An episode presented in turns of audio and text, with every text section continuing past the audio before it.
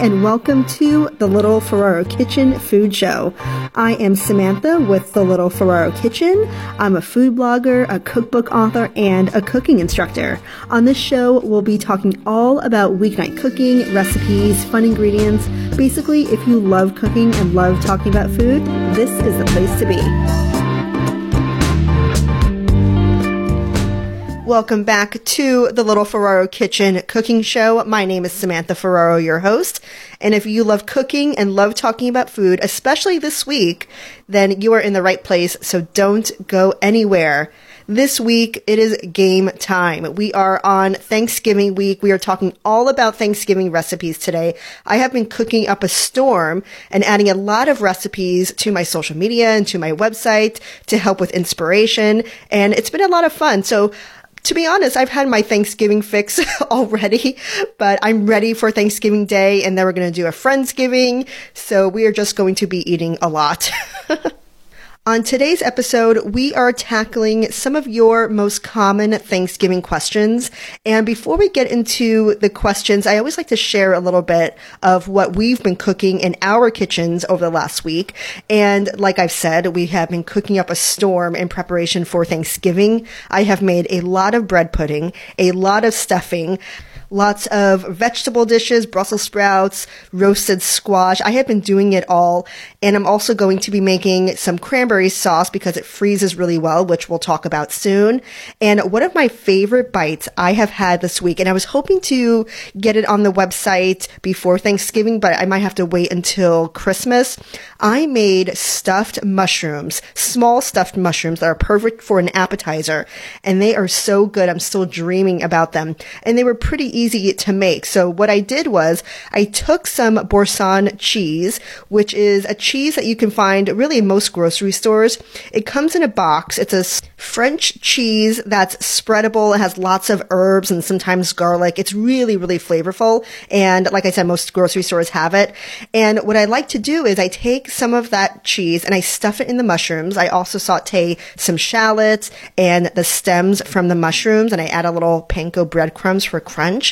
And then I stuff it in the mushrooms, pop it in the oven at four hundred degrees for about twelve minutes. And it is some of the best flavors that you have ever had. And it's a really quick and easy appetizer that you can make ahead and also reheat. It's always delicious. Add some fresh chopped herbs on top and everybody will love it. All right, so let's get into Thanksgiving questions. The number one question I always get asked is how long before you're ready to cook to thaw your turkey? So the rule is about every twenty-four hours for four pounds of turkey.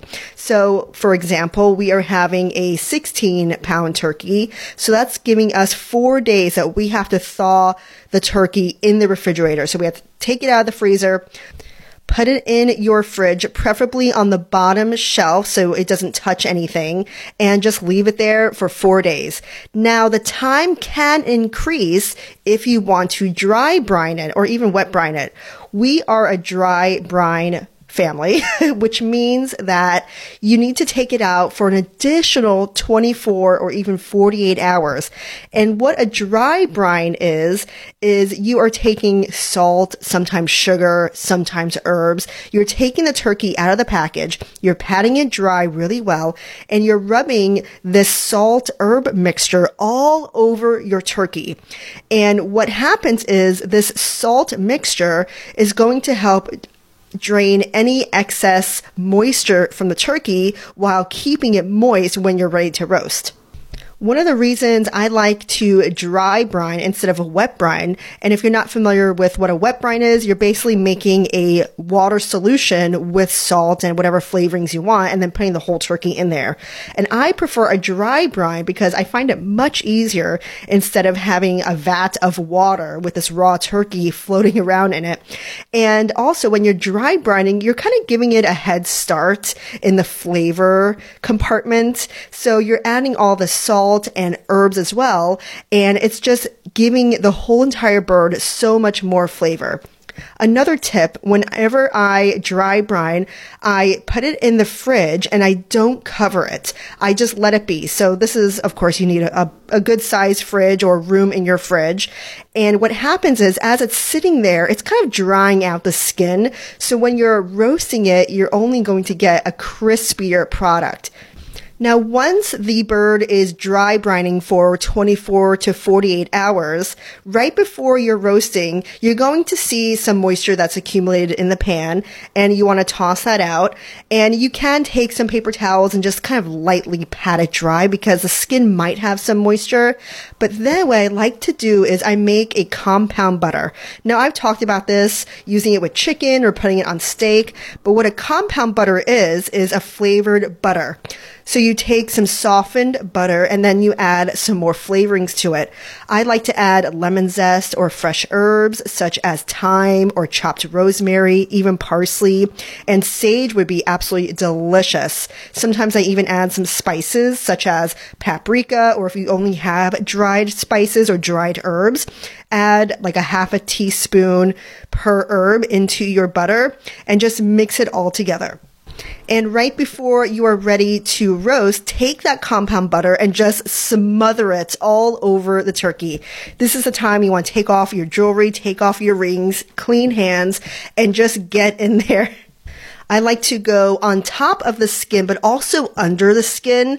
And just be careful because you can tear the skin. So just go really slowly and smoothly and get that butter all over under the skin where the breast of the meat is and just under all the crevices. Now you flavored your turkey, but now you have this cavity in the turkey that is an additional element of flavor. So this is the time when I put anything extra I have. If I have half an onion, if I have extra herbs, even a lemon, some garlic, I shove that into the cavity. And that's also giving the entire bird such great flavor. Now, I should have said before you are smearing the butter on the turkey, you already should be preheating your oven. Your oven should be at temperature when you are putting the turkey in. And this goes for anything you are roasting or baking. Always preheat the oven. It just helps with timing and temperature. So now your turkey is seasoned up. There's butter everywhere. Your oven is ready to go. How long do you want to cook your turkey? So what I like to do is I like to crank it up first. I set it to about four hundred fifty degrees and I put the turkey in the middle rack. I would say closer to the bottom to the middle so you have room. And I leave it there for about thirty to forty-five minutes just to give everything a head start. Then I decrease the temperature to about three hundred fifty degrees and just let it go low and slow for about two to two and a half hours depending on how big your turkey is. I also like to check the temperature of my turkey, so I have a meat thermometer, which I highly recommend, and I put it through the thickest part of the bird where you're not touching any bone. So usually that is the breast. I like to take out my turkey when it reaches about one hundred sixty degrees Fahrenheit to one hundred sixty-five degrees Fahrenheit, because when it rests, when you take it out, which we'll talk about in a minute, it's going to come up a little bit more in temperature. So it's okay to take it out between one hundred sixty and one hundred sixty-five. Now, while it's roasting, if you're nervous about the skin getting a little too brown or too dark too quickly, just take a sheet of tin foil, aluminum foil, and just cover the top of it. And that will help if the skin is getting a little too crispy. So once your turkey is all done, take it out, put it on the counter, leave it alone, and let the turkey rest for at least twenty minutes. And this is also a perfect time to reheat any other side dishes, which we'll talk about in a little bit as well. Because if you are cutting into your turkey while it's still hot, number one, it's going to be too hot to cut into.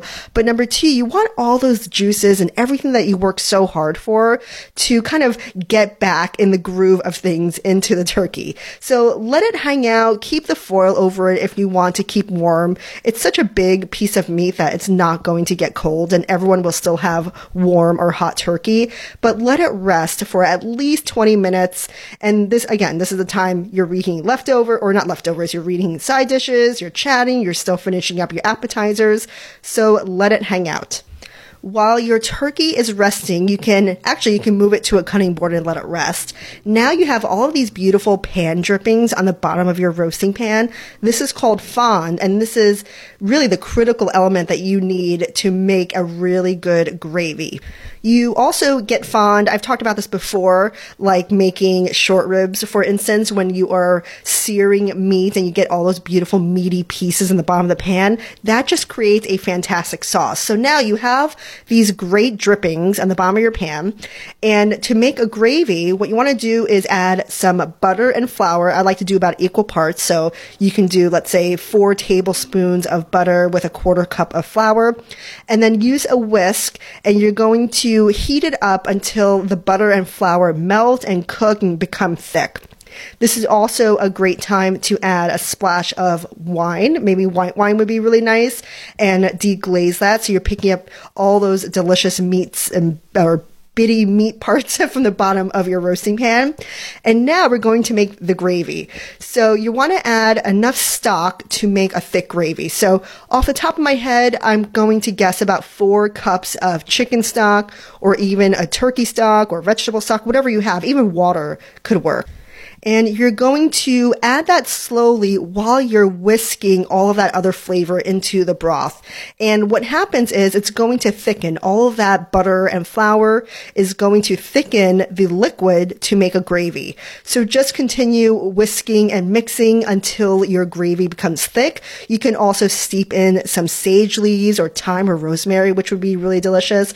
And taste for seasoning. You might need to add some more salt and pepper. So continue whisking until your broth turns into a gravy and it's nice and thick. And there you have made some delicious gravy. Another question I get asked is, what dishes can I make ahead of time? And what's so great about Thanksgiving is that you can really make most of it ahead of time. And as the turkey is resting on the counter, this is a great time to reheat things in the oven, which really, if it's cooked already, you just have to warm through. Some of my favorite dishes to make ahead of time is stuffing and or a savory bread pudding. I have made stuffing and savory bread pudding every year, and a lot, especially this, these last few weeks. And you can either do it, uh, you can assemble it, and then you can bake it off when you're ready, or you can cook it completely, cool it down, leave it in the fridge for when you're ready, and then just tent it with foil and reheat it in the oven as the turkey is resting. I will include some of my favorite stuffing and savory bread pudding recipes in the show notes. But to give you a rough idea, what I'd like to do is I like to saute some leeks and garlic, or if you have any shallots, that would be delicious. And if you like sausage in your stuffing, I like to um, add some cooked crumbled sausage in there as well. I also like to saute some other vegetables, such as mushrooms. And then I add lots of herbs, such as rosemary, thyme, and sage. And then add your stale cubed bread. So really dry, old, stale bread, or even lightly toasted bread, is perfect for stuffing because it's just Uh, soaks up all that beautiful liquid you're going to add without being too soggy. So I like to do a challah bread. I've also done ciabatta bread. I've done white bread, sourdough, any bread that you have. And then add enough stock to the bread and the other uh, flavorings so all the bread is evenly coated with that liquid.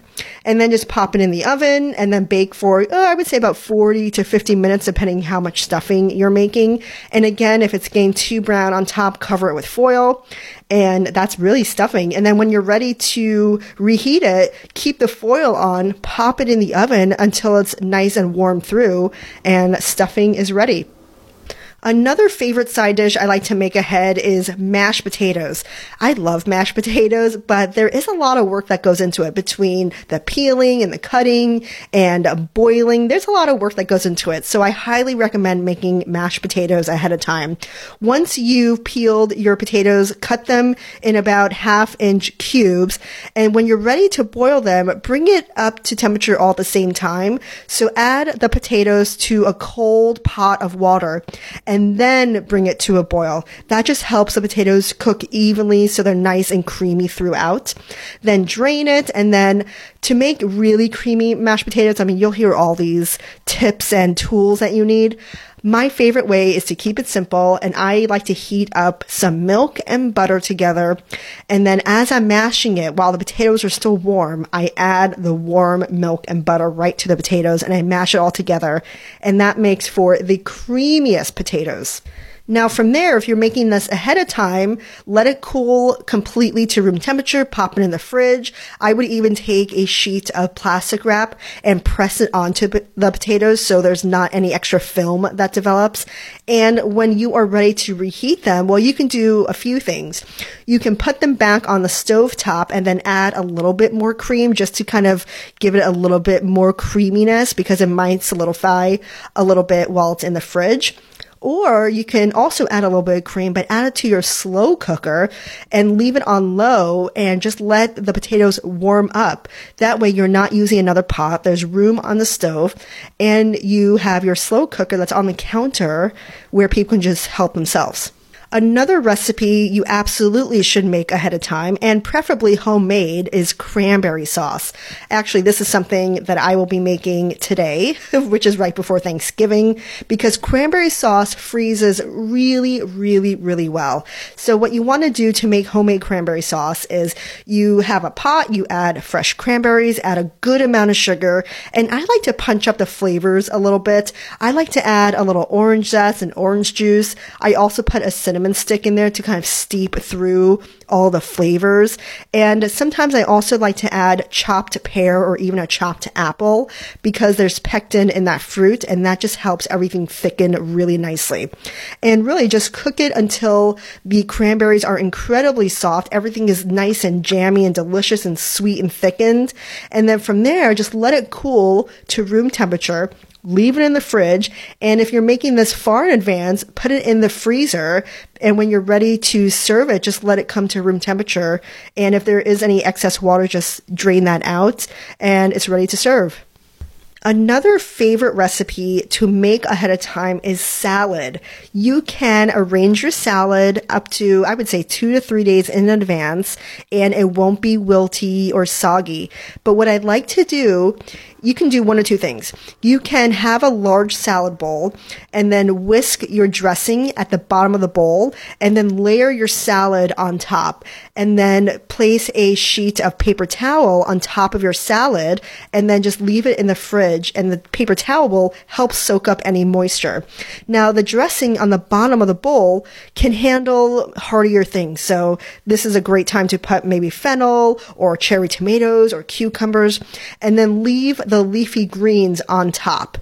Now, you can also assemble a salad in a big bowl and then make your dressing separately in a small mason jar. So make the dressing ahead of time, assemble the salad ahead of time, and then when you are ready to serve, just take that mason jar of dressing and drizzle it right on top, and salad is done. I like to do heartier greens for my fall salad. So shredded kale is great. It holds up really well. It lasts in the fridge prepped for three days in advance. And also other vegetables such as shaved fennel hold up really well. But more delicate things that can oxidize, such as chopped apple or pear, those are best left to do right before serving because it can brown up kind of quickly in the fridge. So assemble everything else, even cheese. You can also crumble some goat cheese or feta cheese on top of your salad, and it just stays fresh really, really easily. So use heartier cuts of greens and heartier leafy greens such as kale and fennel. Even arugula would be really nice, and just let it sit in the fridge until you are ready to serve. And as I've mentioned before, while the turkey is resting on the countertop, you have free reign of your oven. So you can also roast squash or other vegetables ahead of time and then reheat it in the oven until warm through.